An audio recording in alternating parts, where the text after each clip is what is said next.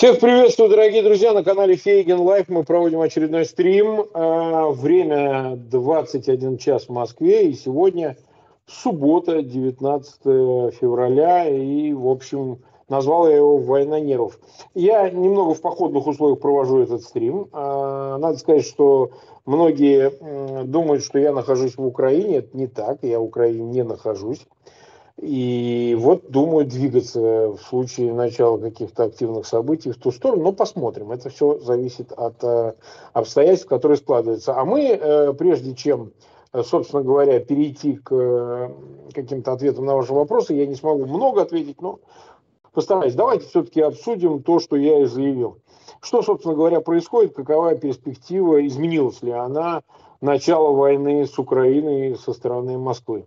А, я говорил и прежде, я считаю, что 50 на 50. Такое было соотношение, но это происходило в общем а, в канун всех известных событий, которые начали э, чехардой разворачиваться, что называется, скакать эти события в последние дни, потому что мы наблюдаем не только а, ложь со стороны Кремля по части касающейся того, что э, учения закончены, какие-то части от границ Украины отводятся. Это сильное произвело впечатление, даже несмотря на объявленное президентом э, Байденом, что э, срок э, начала вторжения это 16 февраля. Естественно, 16 формально ничего не произошло, но точно определенно ничего и не изменилось со стороны Москвы, которая продолжает сохранять э, у границ Украины почти 150-тысячную группировку, наращивает вооружение, подвозит боеприпасы и, в общем, делает все, что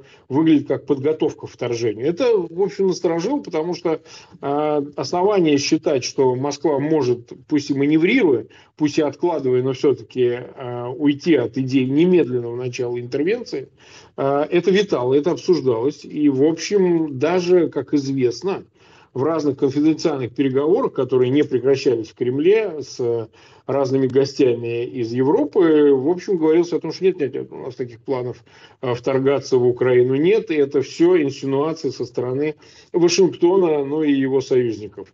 На самом деле, тем не менее, Э, происходило следующее.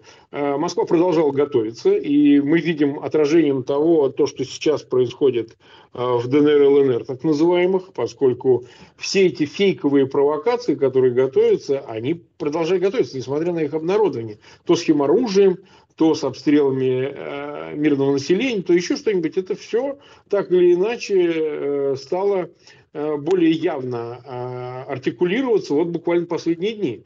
И наряду с этим э, таким же фоном обострения было ну, взаимные обстрелы, это, конечно, чуть ли не в детский садик вот попали, обстреливая позиции украинских сил, да, ВСУ. Помимо этого, Государственная Дума вдруг неожиданно приняла постановление, соответствующее обращение к первому должностному лицу Путину о том, чтобы признать ДНР и ЛНР. Причем принято это было, заметьте, не в варианте, предложенном Единой России, что было бы логично поддержать именно его, хотя он не сильно этот вариант отличался от группы депутатов из числа КПРФ, депутатов КПРФ фракции в Государственной Думе, но тем не менее это некое существенное изменение, поскольку там предполагалось немедленное обращение без э, сбора Э, позиции ведомств заинтересованных, там, от МИДа и других. И это свидетельствовало о том, что Москва какие-то вещи начала делать демонстративно. На 22-е, помните, мы говорили об оккультной дате 22.02.2022, назначено заседание Совета Федерации, Федерального собрания, и пока никто не обнародовал повестки этого заседания. Я напомню, дело в том, что после весенней дислокации тоже было объявлено заседание экстренное Совет Федерации, тоже вокруг него шли обсуждения, будет ли Совет Федерации принимать какое-то решение относительно дачи полномочий, дачи возможности Путину начать военные действия за пределами Российской Федерации формально по Конституции такое согласие требуется. Мы понимаем, что это чистая формальность, ничего за этим нет. Но, тем не менее, этого не произошло. А в этот раз, ну, остается несколько дней до вторника, чтобы понять, действительно ли есть такое намерение у Кремля получить подобного рода решение от э, Верхней Палаты Федерального Собрания и прикрыться им для начала активных боевых действий. Здесь есть и небольшой зигзаг, который может совершить Кремль. Он состоит в том, что Совет Федерации может не собраться, но это понятно, значит, точно они отложили этот план, а может решить какие-то иные вопросы. Например, действительно, признание ДНР, ЛНР э, тоже сделать такое дублирующее обращение, принять решение о том, что значит, э, субъектом международного права, э, признанным со стороны России, являются вот эти непризнанные республики ДНР и ЛНР. Любой поворот возможен, хотя я ставлю в большей степени на то, что все-таки Путину будут предоставлены полномочия по началу ведения боевых действий за пределами России в связи с событиями на Донбассе. Не исключено, что речь может идти о том, что Москва действительно начнет эти боевые действия в самом Донбассе, на линии разграничения. А, об этом, кстати, говорил эксперт в нашем эфире Юрий Федоров. Он допускает, что речь идет не о полномасштабной кампании вторжения а с разных сторон, э, в том числе и с севера, из Беларуси на Киев, марш-бросок такой меньше 200 километров там. Это достаточно короткое расстояние для того, чтобы его быстро пройти. Но, тем не менее, исключать, что это будет и широкомасштабная кампания совсем нельзя. Тем более, американский президент Байден говорит именно об этом. Вот тут важно еще раз подчеркнуть, что многие подсмеялись, говорили, что он глупый, что анонсируя раз за разом новые даты начала операции со стороны Москвы в отношении Киева, что он тем самым подставляется, что не солидно такому президенту а, Соединенных Штатов вот э, раз за разом то ли ошибаться, то ли попадать никуда, то ли, как его обвиняет Москва, использовать а, свою должность и публичные заявления для создания некой ситуации напряжения. Ну и у нас ряд экспертов говорят о том, что это какой-то договорняк и так далее. Вот, например, Андрей Ларионов придерживается этой точки зрения. Я ее не разделяю. Я как раз-таки считаю, что действительно Байден и его члены администрации пользуются э, информацией разведсообщества. Она, они дают намек о том, что из самого ближайшего окружения Путина они получают эту информацию. Возможно, это специально прокидывается для того, чтобы посеять некие сомнения в окружении Путина. Так тоже делается. Но исключать того, что действительно в его круге находятся какие-то лица, которые могут передавать информацию, тоже не стоит. Наряду с тем, что тут не стоит недооценивать еще и технические возможности, которыми обладают Соединенные Штаты. Все-таки мы живем в цифровом веке, и Америка уж точно является флагманом по используя цифровое, это, э, цифровое пространство для целей разведки. Что там говорить, практически вся московская элита пользуется айфонами, и даже люди, которым формально запрещено это делать, а, вы знаете, членам, э, сотрудникам Генштаба, Минобороны, ФСБ им запрещено пользоваться смартфонами Apple, а, программным обеспечением а, американским и так далее, но они все равно это делают. Так или иначе, ну, спускаясь чуть вниз, все пользуются айфонами, все пользуются американскими поисковиками, социальными сетями, программами, которые устанавливаются на телефоны, именно американскими. Я думаю, что через них идет а, сбор развединформации. Я бы этого не исключал, я просто уверен, что это именно так. Ну и, конечно, всякие другие способы существуют. В конце концов, э, и сети, они прозрачны, можно прослушивать переговоры, начиная от передовой, на которой находятся а, а, высшие офицерство, офицеры э, генштаба и заканчивая рядовым составом, младшим офицерским и так далее. Ну и в, самих, в самой Москве это делать можно тоже. А, я напомню, была такая история, собственно, Кофтона, который вместе с отравил Литвиненко вместе с Луговым, между прочим, в материалах, ну, так говорят, я не могу этого проверить, но так говорят, что действительно прослушки Кофтуна уже после совершения преступлений были обнаружены, видимо, американскими э, разведслужбами в Европе, и эти прослушки в качестве доказательств были переданы британцам, которые, в общем, удостоверились, что именно Литвиненко и Кофтун были отравителями Литвиненко. Луговой Кофтун, я имею в виду. Вот, я думаю, что приблизительно так же работает и здесь. Э, разговоры прослушиваются используются ли для этого какие-то специальные возможности, которыми обладают э, американцы? Ну, скорее всего, так. Скорее всего так. Так или иначе, эта информация продолжает поступать. И ровно поэтому, безусловно, говорить о том, что американцы э, просто-напросто пытаются пропагандистски, значит, э, а, и алармистски зазомбировать аудиторию в Украине, население в Украине, равно как и э, давать повод Москве говорить о том, что это все слишком легковесно и недостоверно относительно планов Москвы в отношении Украины, я думаю, что неверно, потому что американцы просто так говорить не будут. Они, безусловно, обладают всем объемом информации, а реакция Москвы, она болезненная, потому что, с одной стороны, возможно, какие-то планы их предупреждает а, американские обнародования, а с другой стороны, ну, как бы э, понятно, что какая-то информация все-таки уходит. И это болезненно воспринимается Путиным и его окружением. Они пытаются найти крота, но, видимо, не очень хорошо это получается. В любом случае, э, что является главным доказательством того, что Москва не отказалась от планов, э, от планов э, вторжения в Украину? Ну, прежде всего, то, что войска не отводятся, а наоборот наращиваются у границ Украины. И мало того, значит, оперативные действия – оперативные всякого рода планы, которые реализуются, они свидетельствуют о подготовке к войне, а совсем не наоборот. Я много раз говорил, вот если войск нет около границ, то и некому вторгаться. Насколько это банально звучит, тем не менее, очевидно, что э, только отвод этих войск может действительно дать основание говорить о том, что э, никакого нападения не будет. Во всех остальных случаях даже вот эта война нервов, э, попытка выматывания украинского руководства – постоянной этой угрозой вторжения, ну и как следствие, значит, потери в экономике, уход инвесторов, ну много чего еще, напряжение дикое, которое существует в связи с необходимостью вот этой мобилизации в целом, да, это, конечно, является фактором, который либо предшествует войне, либо решает взамен войны задачи, которые ставятся э, политическим руководством России э, по поводу суверенитета Украины. Э, в какой-то момент они хотят заставить украинцев сдаться. Ну, прежде всего, их руководство государственные, чтобы Зеленский пошел на попятную, согласился исполнять Минские соглашения. В конечном итоге отказался от части украинского суверенитета, что в конечном итоге приведет к потере этого самого суверенитета. Здесь иллюзий питать не стоит, это так и работает. Стоит э, согласиться на эти условия, и вашего государства через какое-то время просто не станет. Э, здесь важно еще и понимать другое, что украинцы будут, им важно воевать до конца, до последнего. Почему? Я хочу вот на этом особенно сконцентрироваться.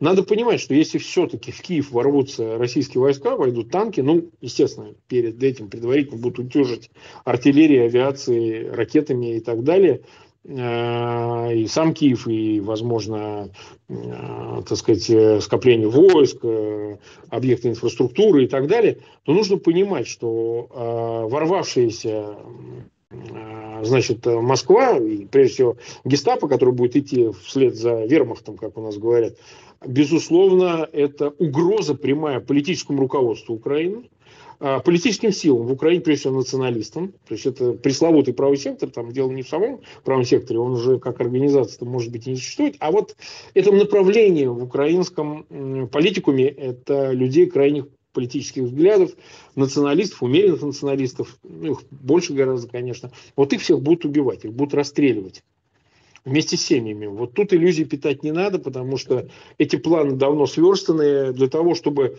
подавить будущее партизанское движение или же движение сопротивления, резистенцию, нужно справиться с самыми идеологически одержимыми. Вот и мне важно, чтобы это дошло до Украины, до украинцев, что безусловно, цель именно будет такая – подавление воли, подавление стремления к сопротивлению. Этим они занимались, кстати сказать, в России. Но с этим легко справиться, потому что Россия, в принципе, существует под внутренней оккупацией. И политическая оппозиция, гражданское сообщество, а, все те, кто, индивидуумы даже отдельные, обладающие независимой точкой зрения на происходящее, безусловно, сейчас уже находятся а, либо в изоляции за границей, либо в тюрьмах, либо под полным э, контролем или давлением со стороны силовых структур, репрессивных органов и так далее. Поэтому очень важно, чтобы люди мотивировались, э, прежде всего, не просто защиты Родины, а это важно, это может решающий фактор, но еще и тем, что это просто вопрос личного выживания и спасения. Я вот наблюдаю некоторые по украинским каналам ток-шоу, такое ощущение, что, ну, в общем, где-то это в потоке новостей, да, самых главных вторжений, но где-то как будто с этим можно просто так жить. На самом деле это вопрос жизни и смерти. В любом случае, не будет никаких поблажек, не будет никаких компромиссов. Кого бы они ни поставили в качестве марионеточной власти, первой главной задачей будет убийство, именно убийство, не там изоляция, а именно убийство значительной части украинского политикума для того, чтобы эти люди не смогли, будь то внутри Украины или из-за границы, организовать это сопротивление. Ровно поэтому, по-моему, мы, э, и такое ощущение, что украинское руководство сейчас это понимает, подошли к точке, когда нужно либо объявлять всеобщую мобилизацию, ну, может, ближе к 22-му, это всего лишь вторник, сегодня, собственно, заканчивается суббота, э, действительно вводить ряд в ряде территорий, особенно приграничных, где есть угроза вот этого абсурдного вторжения, хотя это фактически, там, не знаю, наверное, ну, минимум 70%, там, две трети границы Украины обложены со стороны России войсками, которые туда направлены, передислоцированы из мест постоянной дислокации к местам временной. Э, собственно говоря, вести военные законы, военное положение, потому что в противном случае, несмотря на все обсуждения, крики, вой опровержений и тому подобное, Украина может оказаться не готовой к тому, что это резко начнется. Все говорят, говорят, все вроде ожидают, но потом, ой, вот это произошло. Вот это самое было бы печально. С другой стороны, конечно, э, там не надо с нашей стороны ничего советовать. Э, украинцы сами сообразят, что им делать, но просто внешне было бы неплохо послушать тех, кто наблюдает за этим чуть со стороны, потому что э, слишком очевидным является оспаривание стороны украинского руководства э, угрозы начала войны. Да, понятно, что и Зеленский, и его э, министры, и, так сказать, военное руководство, и банковое, конечно, руководствуются интересами страны, чтобы вдруг э, не начнется военная операция, а экономика будет лежать в руинах. И поэтому позволить э, исчезнуть э, целым секторам экономики в результате этого, ну, нынешнее руководство не может. Но другое дело, что можно потерять э, э, суверенитет, пытаясь спасти экономику, и это гораздо опаснее. Вот. А следующая часть, о которой я специально хотел сказать, э, я вот 17 минут говорю, но это очень важно, какими могут быть действия, то, что мы обсуждали, а, то, что мы обсуждали с с Арестовичем, с Алексеем, э, если вы помните, мы как-то в одном из эфиров говорили о том, что э, действительно как, каким может быть ответ специальных служб Украины на, допустим, бомбардировки, на убийства, на все остальное уже с началом военной операции. Но нужно учитывать, что ясно должно быть заявлено, ясно должно быть дано понять вот э, Москве, что э, так не будет, что кто-то спрячется и будет в домике. Вот находящиеся в не пределов России сами чиновники, их родственники, любовницы, шлюхи разные, э, всякого рода публика, которая отмывает их деньги, вот они не должны оказаться в зоне недосягаемости. То, что не доделают санкции, могут доделать органы СБУ. И это, конечно, в первую очередь относится к разного рода преступникам, врагам и изменникам Родины, которые, собственно говоря, спрятались в разных странах, вы знаете, о ком я говорю, там есть испанские доны, но их много, их, они в Вене сидят, и в Испании, в разных других местах, вот они должны быть находиться под угрозой ликвидации а не э, призывы в том, чтобы с ними хоть как-то там чего-то сделали страны, в которых они спрятались и могут транстерриториально гадить, собственно говоря, уничтожаемой Украине. Ну, это просто смешно. То есть нужно принять экстренные меры. А экстренные меры предполагают э, то, что никто не будет уже церемониться, никто не будет рефлексировать по поводу того, а можно, значит, ликвидировать этих врагов или нет. Равно так же, как и те, кто, например, вот представьте, бомбят Киев там, ну или там э, какие-то прилегающие территории к границе. гибнут люди, гибнут военнослужащие. А вот как будет отвечать украинское руководство? Будет ли оно обстреливать российскую территорию? Понимаете, это такой риторический вопрос, решать его именно э, украинскому руководству, военному и политическому. Но э, если война начнется, полнопро- полноценная, да, обширная, масштабная кампания, как поведет себя украинское руководство? И, кстати сказать, если власть в Москве, в Кремле будет понимать, что ага, а как же так, это вы нас вот э, обстреливаете? Знаете, это как в анекдоте про евреев. Идут, значит, э, двое и говорят, а давай вон сидят евреи, их побьем. На что тот отвечает, а если они нас, а нас-то за что? Да? То есть вот это бесконечное а нас-то за что, которое звучит со стороны, э, значит, Кремля часто, когда речь заходит о том, что там кого-то байрактарами расхерачили, еще что-то подобное, вроде как это игра в одни ворота. То есть точно, абсолютно Воронеж не побомбят или Ростов. А кто сказал, что в случае начала этой военной операции и гибели десятков там, а то и тысяч, да, десятков тысяч, а то и там, не знаю, даже не берусь судить сколько, а, должны вне этого а, опасности остаться и вне этого риска остаться российские регионы. Поэтому, конечно, и безусловно, нужно дать возможность внушить Uh, уж каким способом, это уже второй вопрос, что как, если война начнется, так она заденет всех, и мирное население в Украине, так а как же не заденет, не заденет мирное население в России? То есть нужно понять, что в Москве сидят садисты абсолютные, которые, значит, э, людоеды, хотят начать войну, не слишком оглядываясь на то, какими могут быть последствия. Потому что точки, с которых будет обстрел вестись, ну, например, приграничных районов Украины из России, так они сами могут подвергнуться э, различного рода обстрелам. А они будут находиться явно э, не в поле в чистом, а могут находиться рядом с населенными пунктами. А почему об этом как бы не говорится и не дается понять, что вообще говоря, если война, так война, она будет везде. Она не будет только там, где пожелает этого московское руководство. То есть это тоже важный фактор, который, мне кажется, вообще российское население полностью его не понимает. Они все время привыкли к тому, что все победным маршем будет происходить. Ну вот как в Крыму.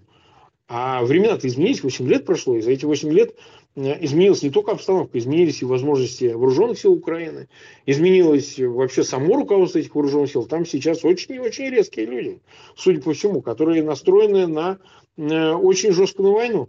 Вот если будет э, каким-то способом доведено до Москвы, до вообще населения России, о том, что, послушайте, никто не спрячется. То есть в войну вовлекутся так или иначе и те, и другие, и третьи, и пятые, и десятые. Не только ваши э, дети, о чем вот у нас, кстати, Арестович сказал, которых будут э, призывать, и они будут отправляться прямо на передовую, как пушечное мясо. Но и само гражданское население может пострадать в случае, если с территории России будут э, подниматься истребители бомбардировщики, бомбардировщики, будут взлетать ракеты, будет э, обстрелы артиллерийских орудий, Почему-то это вообще как-то не звучит. Это изначально опция такая, что э, все беды достанутся именно Украине. Вот это очень странная логика, которая почему-то, э, так сказать, не доходит до некоторых. Не, ну в Кремле им просто наплевать, ну будут и будут, и ладно. А вот, так сказать, э, до тех, кто вовлечен будет непосредственно в ход боевых действий, мне кажется, не совсем это понято, до конца понято. Ну что ж, дорогие друзья, в остальном подытоживая, я 23 минуты говорил, я считаю, что действительно соотношение изменилось. Если было 50 на 50, сейчас оно, допустим, 60 на 40. Путин в любом случае может повернуть в любую минуту оглобли и отказаться от военной операции. Это правда. Но проблема еще заключается в том, что чем меньше остается там времени до конца Олимпиады, до, э, так сказать, э, решения его о признании непризнании по обращению Государственной Думы, так называемых ДНР, ЛНР и так далее, уменьшается количество возможных вариантов поведения Путина. Вот это очень важно понять. То есть ему мало люфта, у него в определенном цуксванге. Если он не делает чего-то, чтобы хотя бы компенсаторно замещало отказ от военной операции, то это создает риски. Мы об этом говорили. Риски, которые э, внутриполитический характер носят. И я с трудом себе представляю, что Путин их в полном мере не осознает. Он их допускает. Ну и самое последнее, вы знаете, вот мы стоим на пороге войны, возможной войны, может она еще не начнется, но если она все-таки начнется на следующей неделе. Вот удивительное дело. Я когда э, все эти годы вот говорил, там даже последние два года, когда вещал на этом канале, что кто ответит и как по вашему мнению, за вот эти бесчисленные жертвы, за преступления, за ограбление русских и за все остальное. И какая-то часть какая-то, ну, может, не решающая, может, не большинство, но какая-то доля говорила о том, что не надо вот этих кровавых расправ. Вот не надо, надо сходить с гуманистического начала. Мы не должны, э, в случае что, и приди к власти какие-то иные лица, которые заинтересованы будут отдать на расправку нынешнее руководство в главе с Путиным. То есть вот не надо вот это вот, вот, знаете, смертной казни, не надо вот этой жести, не надо этих повешений. Ну вот я сейчас уже, когда мы на пороге гибели возможно, я еще раз я не утверждаю, что война точно начнется, хотя все об этом свидетельствует.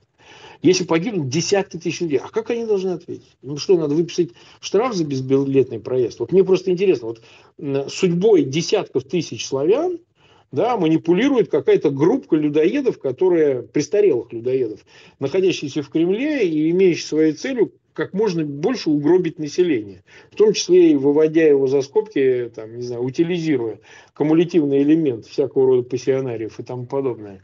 Они вот не должны за это умереть? Вот тут такой риторический вопрос. Не должны ли их судить и там, приговорить к смертной казни? А что здесь? Здесь все по суду, все законно.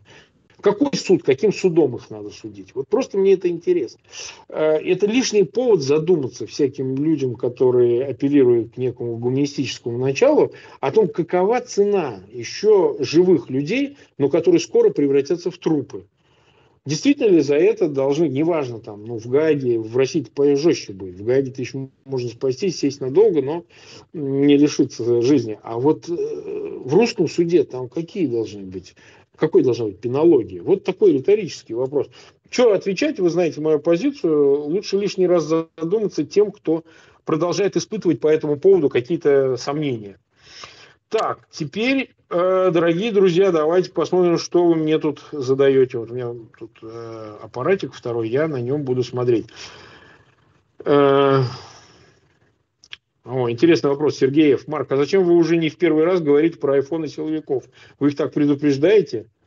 Ну, уважаемый Сергей, об этом пишет американская пресса. Вы правда думаете, что разговоры о том, что западные гаджеты прозрачны для американских спецслужб, является неким предупреждением? Вы, вы действительно, вы не понимаете, что вы живете в 21 веке, не осознаете, что это цифровой мир, в котором такие вещи являются общим местом. И не забывайте, что я вот дал хорошее удачное определение недавно тому, что создал Путин. Это такая цифровая колониальная империя. Да? То есть они вроде как империя, архаический механизм государственного управления, с другой стороны цифровая, то есть не чуждая диджитализации 21 века, которая очень и очень соответствует их умонастроению, несмотря на то, что они абсолютно как свиньи в апельсинах с этими гаджетами. Поверьте, российские спецслужбы прекрасно об этом осведомлены. Вопрос в другом что они технологически бедны, они не могут отказаться от западных технологий. Буквально вот накануне мы обсуждали с Юрием Федоровым, что проблемы есть с точным наведением оружием, поскольку проблемы есть с чипами. Так что не будьте наивными, они все это знают. К сожалению, русский дурак, а такие тоже есть, неважно даже в государственном руководстве, я вам говорил, там дураков через одного. А он э, все равно будет пользоваться и гаджетами, будет распространять государственные секреты через эти гаджеты. Так что не будьте наивными. Так.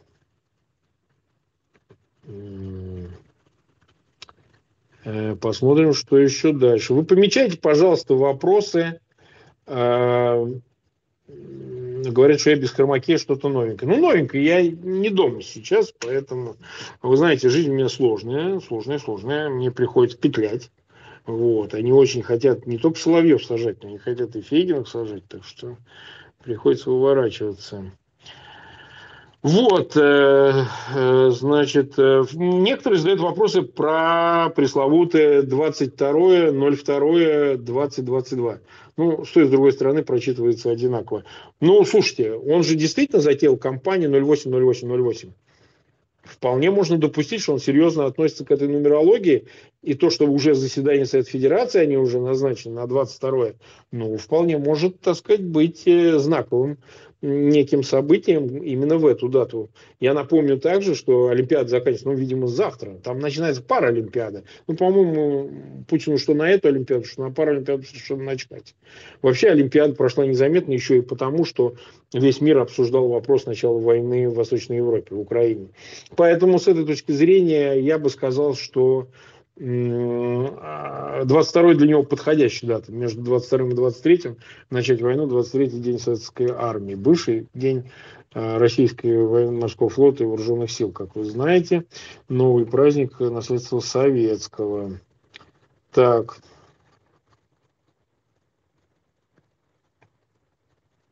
Ну вот многие начинают рассуждать, э, комментируют о том, что полем боя может стать и Россия. Но так, а мы же говорим, что начало войны в Украине – это возможное начало Третьей мировой войны. Об этом, кстати, американцы говорят. Ровно поэтому они хотят избежать вовлечения в эту кампанию и со стороны Украины, защищая Украину, так же, как и НАТО не собирается воевать за Украину. Ну, по понятным причинам, они же об этом прямо говорят, чтобы не вовлечь конфликт множество стран, тем самым не сделать конфликт международным, сделать, э, превратить войну в мировую. Этого они не хотят. Ну, это же логично. Но с другой стороны, а как вы это сделаете, если Украина будет отвечать э, агрессору не только на своей территории, но и вне ее пределов? Я уже сказал, что это можно расширить, натолковать, вплоть до того, а, выщелкивая каких-то отдельных лиц за пределами, собственно, России и Украины. Такое тоже возможно. Кто сказал, что широким неводом не будут загребать? А почему нет-то? Ну, мы говорим об этом риторически, мы не знаем планов непосредственно а, руководства Украины, но я думаю, там не глупые люди сидят. И в военном руководстве они знают, что как надо отвечать так, чтобы было больно. Ну, просто мы скорее это адресуем Кремлю. А зачем вы это делаете? Зачем вы начинаете эту войну, а, допуская а, риски вот и такого рода тоже? Зачем вы это делаете? Этот вопрос, конечно, повисает в воздухе, никто нам не ответит, но пусть этот вопрос прозвучит, это уже немало. Так.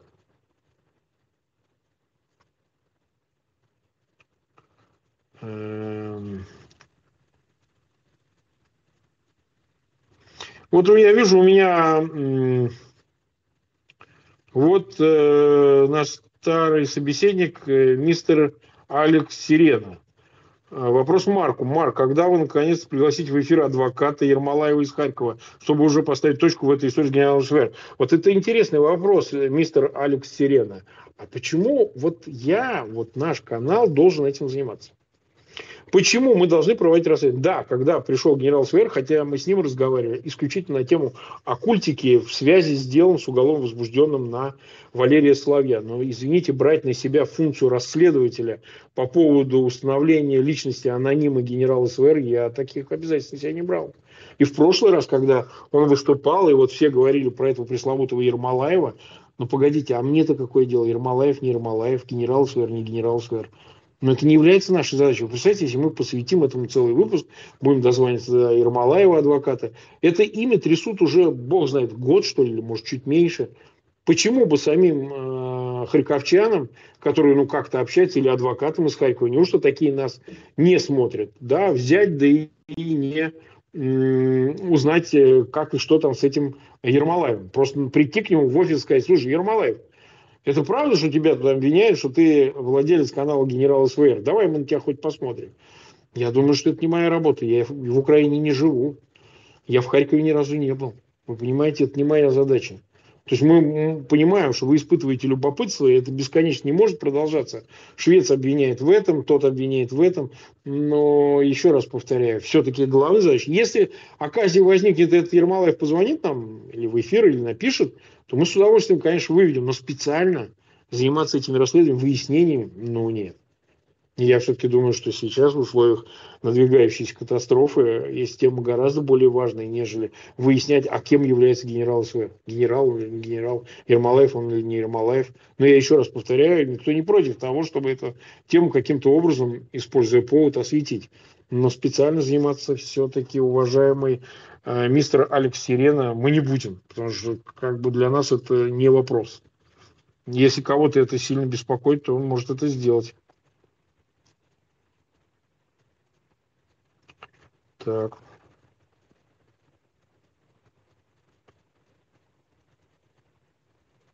Так. Так. Я извиняюсь за задержку, просто читаю ваши, ваши вопросы. Тот, который в глаз. Вот такой э, ник у товарища. Вот наш, э, который смотрит. Э, значит, Марк, если война, россияне начнут призывать э, апостроф, выгребать из запаса.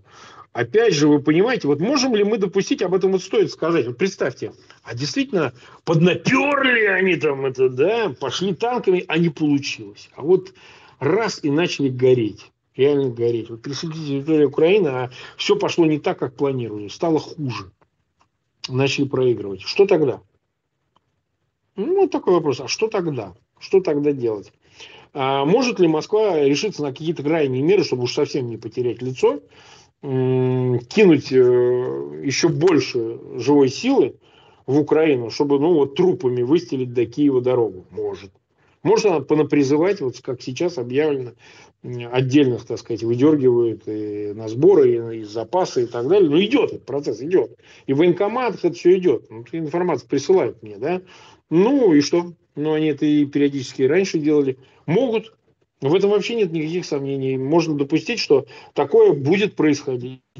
Действительно будут наращивать а, группировку. Причем не обстрельными, не обычными, ну, либо с паузой, э, которые прежде знали, что, ну, выз, выдернуты, вызваны и так далее. Я это допускаю. Крайний самый случай, что они могут применить какое-то уже неконвенциональное оружие. Можно такое допустить?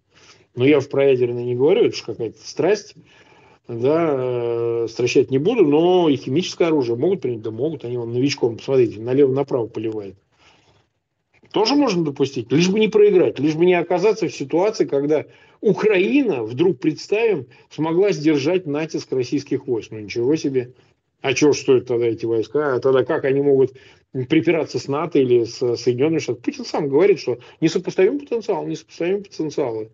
Ну, слушайте, если у вас не сопоставим с ним потенциал, то у вас, возможно, война выявит, что не сопоставим потенциал с той же Украины, с ее ВСУ. Может такое быть? Да я бы этого не исключал. Все возможно. Жизнь такая, знаете, своеобразная.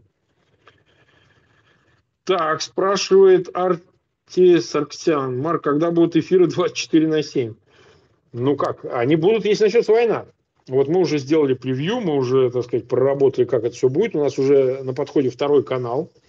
Э, канал, который будет освещать только мои эфиры, и я буду периодически на нем выступать, но он будет э, посвящен только мне, потому что я не то чтобы хочу сократить на канале Фейдин Лайв свое присутствие с точки зрения там, своих моностримов, как вот сегодняшний, а просто как бы сконцентрировать в другом канале все, что представляется для меня важным, чтобы я хотел вам рассказать. Я не могу собой заполнять Фейгин Live как единственный спикер, потому что изначально канал Фейгин Live создавался как свободная площадка, где могут выступать многие эксперты. Мне не интересна идея вот здесь на Фейгин Live моноканала она неинтересна, потому что Фейгин Live это живые эфиры с разными собеседниками, в том числе и со мной. Но ведь отчасти, когда я задаю вопрос своим собеседникам, или комментирую, или подаю реплики, вы же поймите, часто меня ругают, говорят за длину, длинноту их, а на самом деле это же выражение моей позиции. То есть диалог, дискуссия, спор, которые идут на канале, это в том числе отражение и то, как думает Фейген не только как его собеседник. И поэтому это никогда не интервью. Вот многие говорят, что я беру интервью. Я не беру интервью. Это беседа. Вот если вы посмотрите на всех превью, ни на одной не написано, что я беру интервью у кого-то. Я беру, я беседую. Да, ну, соотношение все равно такое, что я 10% говорю, или 15%. Мой собеседник говорит, там, не знаю, 80-85%. Но это всегда беседа. Это никогда не монолог. Ни того, ни другого. Потому что это тяжело. Это как-то тяжело воспринимается, это чисто редакционный подход. Но, тем не менее, мы сейчас подходим к ситуации, когда одним каналом не обойдешься. И мои моностримы, мои моновыступления, мои монозаписи будут появляться на каком-то другом канале. Ну, в том числе и мои выступления, вы знаете, их стало так много, я выступал много на каких украинских каналах, в YouTube каналах и так далее. Им тоже надо дать выход. То есть их мало видят. Там иногда бывают дикие просмотры. Вот как сейчас про Собчак у меня было выступление на ТР. Я вот смотрю, там уже, по-моему, 450 тысяч просмотров. Я выступал э, у э, студии Захит, у Баркивского. Вы можете найти там где-то по миллион, по просмотров, ну, меньше чуть, может, там 800 тысяч, где-то 200 тысяч, ну и так далее. То есть очень много эфиров, которые просто люди не видят, потому что каналы не очень известные. Вот сейчас я буквально, когда это было, вчера, по-моему, нет, да, вчера, по-моему, вчера я выступил на канале Политека. Замечательный был эфир я сумел сказать очень много вещей, которые, ну, как, бы нет повода говорить вам сейчас. Вот сейчас мы говорим о войне, а есть вещи, которые помимо этого имеют значение, связанные со мной, с, с адвокатурой, с какими-то еще вещами. Но я не могу вас э, постоянно нагружать собственными какими-то соображениями и своей биографией тем более. Но это выглядит неуклюже. Поэтому, конечно, 24 на 7 хороший канал. Нужны силы. Меня не содержит «Газпром Медиа», мне вообще не дает государство денег, э, и это очень тяжело. В том числе и в эфиры веду только я один, потому что мы пока не решили вопрос, кто бы мог меня подменять, к сожалению, в силу очень многих причин, не только там моей фанаберии, естественно, а просто это очень тяжело сделать. Это, понимаете, каждый день работает. Вот многие говорят, вот Фегин, он, сука, трудяга, смотри, он каждый день. Это действительно очень-очень тяжело. Это очень тяжело. Каждый день что-то ломается. Я могу болеть, как и все люди. Я побаливаю чем-то, да. Но ты должен каждый день сесть и час вещать. Там час беседовать со своим экспертом, собеседником, гостем. А, и это очень непросто. Каждый день делать это очень непросто. Поверьте, мой день забит согласованиями превью, их э, креативным, так сказать, обдумыванием, э, рисовкой их, потом согласование собеседников, выбором времени, э, согласование очередности, если это несколько эфиров, там, технические вопросы. Это тяжелая работа. Поэтому 24 на 7 я не видел, я сдохну. Вот. Я хочу также напомнить, мы сейчас 41 минуту в эфире, 24 тысячи человек вас смотрят. Спасибо, дорогие друзья, что вы субботний вечер, и вот в 21 час мы позже начали. И я вот передвигаюсь, видите, не всегда я сижу в своей комфортной студии, дома, значит, за хромакеем, над которым вы тоже периодически издеваетесь, так, хе-хе. Вот, и приходится мне иногда по делам ездить, потому что, ну, не могу я все время на одном месте быть. Тем не менее, 24 тысячи человек сейчас нас смотрят. Спасибо вам, друзья, огромное. Вы знаете, что мы перешагнули 327 тысяч Э, подписчиков, которые подписались. Я понимаю, что это все ситуационно, это связано с войной, не только из Украины, из России, всех касается. Они подписываются, подписываются люди, потому что хотят э, следить за эфирами, получать уведомления об этих эфирах. И я поэтому прошу вас тоже, те, кто еще не подписан, пожалуйста, если вы случайно оказались на этом эфире, подпишитесь на канал Фейгин Live. А, это очень для нас важно. Ну и по возможности распространяйте ссылки на этот эфир. Сегодня я не такой красивенький, как обычно, но все равно а, это как бы э, не мешает послушать, что я вам тут понарассказываю. Ну и последнее, у нас там в описании к этому видео, как и всем другим, в описании о канале есть ссылки на площадки, где вы можете донейтить, помогать работе нашего канала, нашей группы, нашей редакционной. Э, вы можете жертвовать средства э, через Сбербанк, через Stripe платформа, очень хорошая платформа Stripe, абсолютно непрозрачная для ЦБ, для иных там регуляторов. То есть вы просто карту заполняете и дарите, ну там 1 евро, например, да? Ну, просто 1 евро. Вот. А, можно больше, но лучше 1 евро, пусть будет много по 1 евро. Ну, сколько сейчас по курсу 87 рублей, сейчас не знаю, полчашки кофе, наверное, да. Вот. А, PayPal тоже очень эффективный способ. Ну и ряд других, там все описано. Если найдете возможным, то, пожалуйста, помогайте каналу Фейгин Live. Завтра у нас, кстати сказать, эфир с Алексеем Арестовичем. Он недавно у нас был, но ситуация настолько быстро меняется, что вот приходится нам снова возвращаться к теме и опять обсуждать ее, потому что и новые вводные появились, а Алексей Арестович, он низко ухо к земле держит, как бы его тут не критиковали, а есть и такие, особенно из Украины. Ну, в Украине аудитория вообще очень жестко настроена ко всем Э, поэтому, тем не менее, Алексей Арестович э, действительно общается много кем и какую-то важную информацию может с нами поделиться. особенно оперативной информации, поскольку а, сейчас а, ситуация предельно напряженная, это канун возможной войны, и чем больше будут знать люди, особенно те, кто пойдет воевать, а я думаю, меня смотрят и такие, мне пишут письма, да, которые в Украине намереваются э, вернуться к службе военной и, в общем, э, участвовать в теробороне и так далее. Я думаю, что чем больше информации вы получите из моего канала, ну, может быть, это лучше будет, как-то вы больше что-то будете понимать, чем это все закончится. Вот, ну что ж, давайте посмотрим еще какие-то вопросы. Я 44 минуты в эфире, у нас есть еще немного минуток, я с удовольствием отвечу. Вот, Лариса Александровна опять спрашивает, почему русские нормально не протестуют. Вы понимаете, что бросить в тюрьму членов семьи, детей уже сажают и объявляют экстремистом. Вы заложите диктатора, Марк. Ну, вы правы, Ларис, вы правы. Вы правы. Знаете, только в чем отгадка такая всей этой сложной, сложного уравнения – они все равно бросят тюрьму. Даже если вы не будете протестовать. Эта система настроена на поглощение всего вокруг живого и превращение в мертвое. Понимаете? Вот, кстати, история с этим Никитой Уваровым, которого посадили за, на 5 лет за э, Майнкрафт, за взрыв там здания в Майнкрафт, это очень показательная история, понимаете? Действительно, они найдут способ, как вас наказать, как вас э, отобрать ваших детей. Ну, или в армию забреет, а там призыв. А призыв, и вот те на войну уже отправили. Поэтому на самом деле не протестуют, потому что нет, прежде всего, возможности. Нет возможности организационной, поскольку, ну, просто все лежат под бетонной плитой.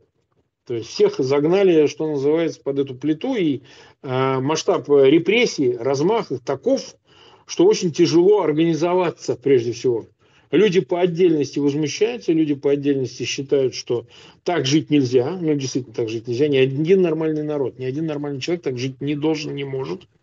Но протестовать, чтобы против, протестовать, чтобы снести эту власть, нужно организоваться. Вот как раз уничтожены эти организационные начала. То есть неважно, касается это ФБК Навального, либо каких-то других организованных групп, целых направлений идеологических, как правых, например, националистов, всяких других, их просто нет уже, потому что это не более чем отдельные молекулярно а, разбитые группы, там, не знаю, по одному-два человека, которые а, как-то между собой коммуницируют, но организоваться, и тем более организовать людей на протест, они не могут. И это такая горькая констатация. Мы не должны здесь забывать э, того печального обстоятельства, что а, они перешли от просто репрессий, да, там разгонов, административных э, задержаний, но и к уголовным делам и посадкам, но и к убийствам. Вот это очень важно. Они будут убивать. Вы скажете, ну раз будут убивать, мы ничего делать не будем. Нет, мы будем. Каждый, кто что сможет. Вот я буду говорить. А в тот момент, когда я увижу, что есть возможность, ну, скажем, с меньшей опасностью для людей, относительно, конечно, относительной, а, призвать э, выйти, я действительно появлюсь там же, где и будут все эти люди. То есть я не буду призывать просто куда-то идти, а сам, значит, буду вещать через YouTube. Нет. Если вы спросите меня лично, то, конечно, сейчас возможности я не вижу. Сейчас возможности я не вижу. Так же, как армию, которую они направляют в Украину, они могут направить внутрь России на подавление сопротивления внутри страны. Конечно, могут. Ну, естественно, могут убивать. И много убивать. Десятки тысяч, сотни тысяч могут убить. Для них вообще цифры не имеют значения. Как говорил Сталин, это статистика. Так и тут, понимаете, э, это не является аргументом э, в пользу того, что тут как-то гуманистические начала пострадают, мы какие-то свои обязательства в области прав человека или чем-то. Это давно все отринуто. Когда люди поймут, что больше нету этой оглядки, нету этой рефлексии, которая, может, и была, ну, э, она была такая напускная, да, Путин всегда напускным образом изображал, что он правый человек в нулевые годы, значит, он с Алексеем, который ему ручку потом перед смертью целовал, то еще с кем-нибудь встречался и изображал некую заботу о теме прав человека, или как вот сейчас СПЧ, состоящее одно полностью из стукачей, вот полностью весь состав СПЧ, ну там за редким-редким исключением пара, тройка, четверка человек, это все стукачи, понимаете? Вот, и поэтому, соответственно, э, какие это права человека, как это связано с правами человека, хоть как? Никак. А, с этой точки зрения, конечно, никто вас не защитит, ни правозащитники, ни адвокаты, ни какая-то Запад, там, политическая оппозиция, кто-то еще. Посмотрите на процесс Алексея Навального. То есть беззаконие такого масштаба, когда проводят, ну, с чисто процессуальной точки зрения, выездное заседание прямо в тюрьме, ВК-2 проводят э, заседание суда, э, изолированно, да, нарушая принцип гласности и всего остального, я даже перечислять не буду, законность, справедливость, э, ну, это беспрецедентно. Но это говорит о чем? О том, что они просто им насрать. Понимаете? Насрать. Они будут это делать, не оглядываясь ни на что. Единственный, кто может их остановить, будете удивляться, это сам народ, сам русский народ. Если он этого захочет, если он э, возьмет свою судьбу в собственные руки, он это сделает. И у меня в этом нет никаких сомнений. Часто меня обвиняют э, в народопоклонстве. Знаете, как народников в свое время обвиняли всяких интеллигентов, что они народопоклонники. Нет, я все равно глубоко верю в стихию. Я не верю э, в разум э, возмущения. Я в него не верю. А я верю в стихию, в бунт, который, да, конечно, требует организации тоже. Разговоры о том, что можно стихийно выскочить и так далее, но мы видим в Казахстане. Все-таки даже для бунта, даже для вламывания в магазины и там, выноса техники нужна организация. Худо-бедно. Ну, конечно, этого делать не надо. Вот. Ничего выносить чужого не надо, брать не надо. А вот э, э, разрушить эту систему власти и все, что ей имманентно, это надо сделать. Все ее институты до единого.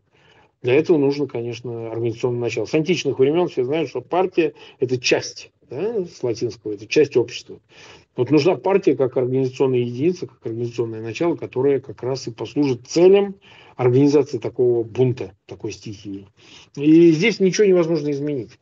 Условия могут сами поспособствовать. Военное поражение э, Кремля, например, которое превратится в политическое поражение, э, в разлад внутри системы, может этому сильно, кстати сказать, поспособствовать пишет Андрей Ариан, много смотрит из РФ, поэтому боятся ставить лайки. Лайки надо ставить, дорогие друзья. Лайки это очень важно, потому что я уж, мне, честно говоря, наплевать, выходим мы в топы, не в топы, вообще начхать, вообще насрать. А, выходят в топы мои видео или нет. Мне важно, чтобы те, кто смотрит, да, вот эти 24 тысячи человек, чтобы они ставили лайки. Потому что мне не важна аудитория, поймите, которая политически амбивалентно, которые абсолютно все равно, которые индифферентны ко всей политической проблематике. Там кто-то там в чипсах купается, там Саша Спилберг, а мне эта аудитория не нужна. Желательно, конечно, чтобы эти люди политически э, образовались, чтобы они поняли, в каком дерьме они живут, и тогда у них востребовано будет слушать и смотреть каналы, подобные моему. Но еще раз повторяю, чужие люди мне не нужны, потому что не будет от этого толку. Пусть нас смотрят все те, кто разделяет наши убеждения.